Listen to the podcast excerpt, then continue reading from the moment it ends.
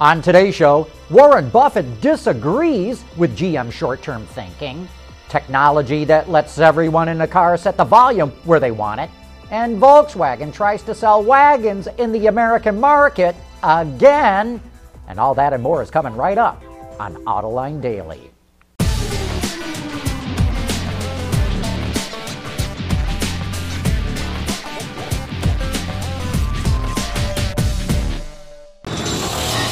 This is Autoline Daily for March 11th of 2015. Did you hear what billionaire investor Warren Buffett said about GM caving in to those four Wall Street investment funds? They got the company to buy back shares and give more cash to shareholders. In a March 2nd interview on CNBC, Buffett says, and I quote here, he totally disagrees with trying to get a short term increase in the stock price. Too bad the GM board did not listen to one of the most successful investors in history, who, by the way, owns more GM stock than those investment funds. And in a statement yesterday, Buffett talked about his investment in the Van Automotive Retail Group. Buffett promised that it would be, and I quote again here, thriving and growing 50 and 100 years from now.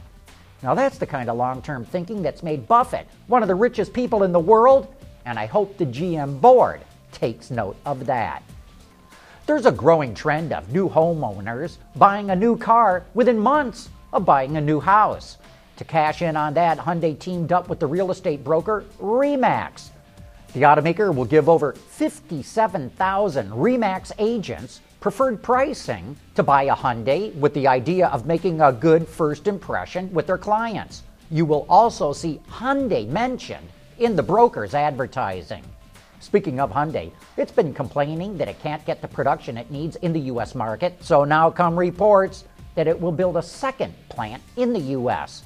It'll likely be right next to its existing plant in Alabama, with capacity of 300,000 vehicles a year, most of which will be SUVs.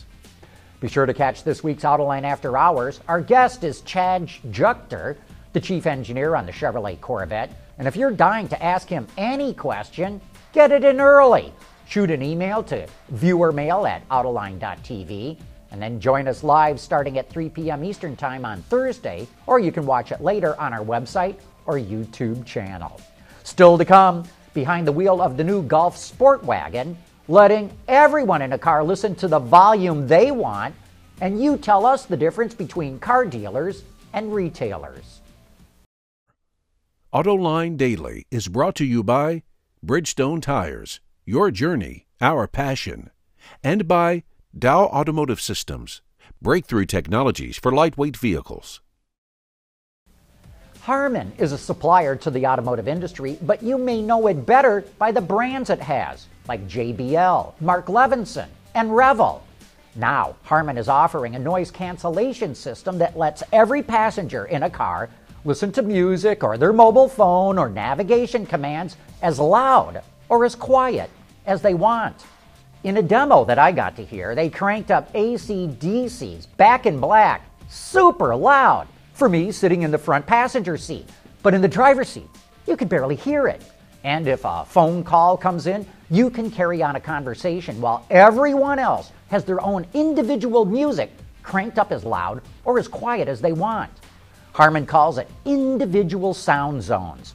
By putting speakers in the headrests and above each passenger and using noise cancellation technology, they can let everybody in the car listen to whatever they want at the volume they want. I'm telling you, words do not do this justice. If you're at all involved in developing automotive audio systems in the automotive industry, you've got to hear this for yourself because it's truly impressive technology. Hey, would you like the look of a classic car, but one that comes with the latest technology? Well, check out a company called Revology, founded by former Ford SVT engineer Tom Scarpello.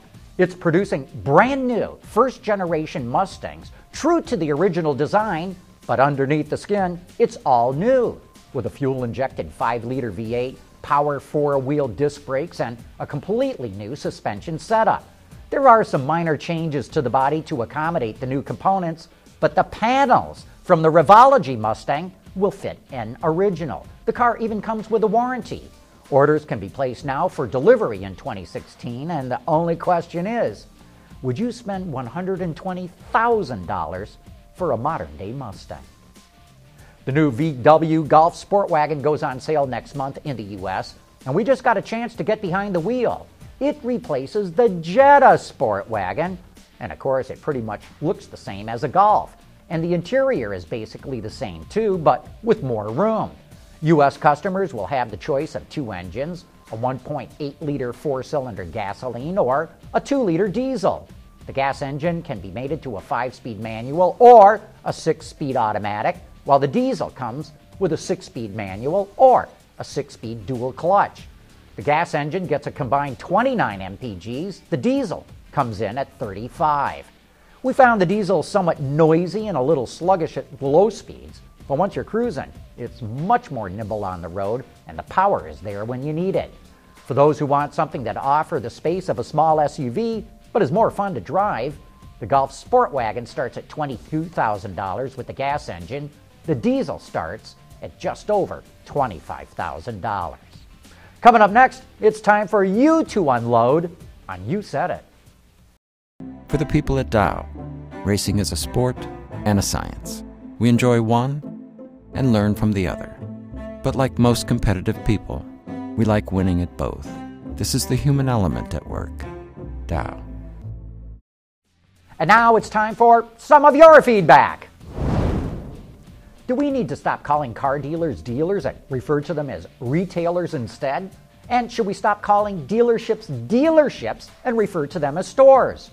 That's the idea that our colleagues at Ward's Dealer Business are suggesting, and we asked you for your thoughts, and you had a lot to say. Bradley says that if the dealers will stop wheeling and dealing, they can call themselves retailers. Until they have firm, fixed pricing, they are dealers. John M. wrote in to say, uh oh, hold your tongues. It sounds like the PC police are on patrol at Ward's. And G.A. Brannigan is on the same page. Looks like Ward's is snorting unicorn farts in their cubicles instead of actually working. Eh, they're actually working. David Sprouse says, My thought was the derogatory nature of wheeler dealer or drug dealer was spawned from the treatment most received in the past from auto dealers. Ouch!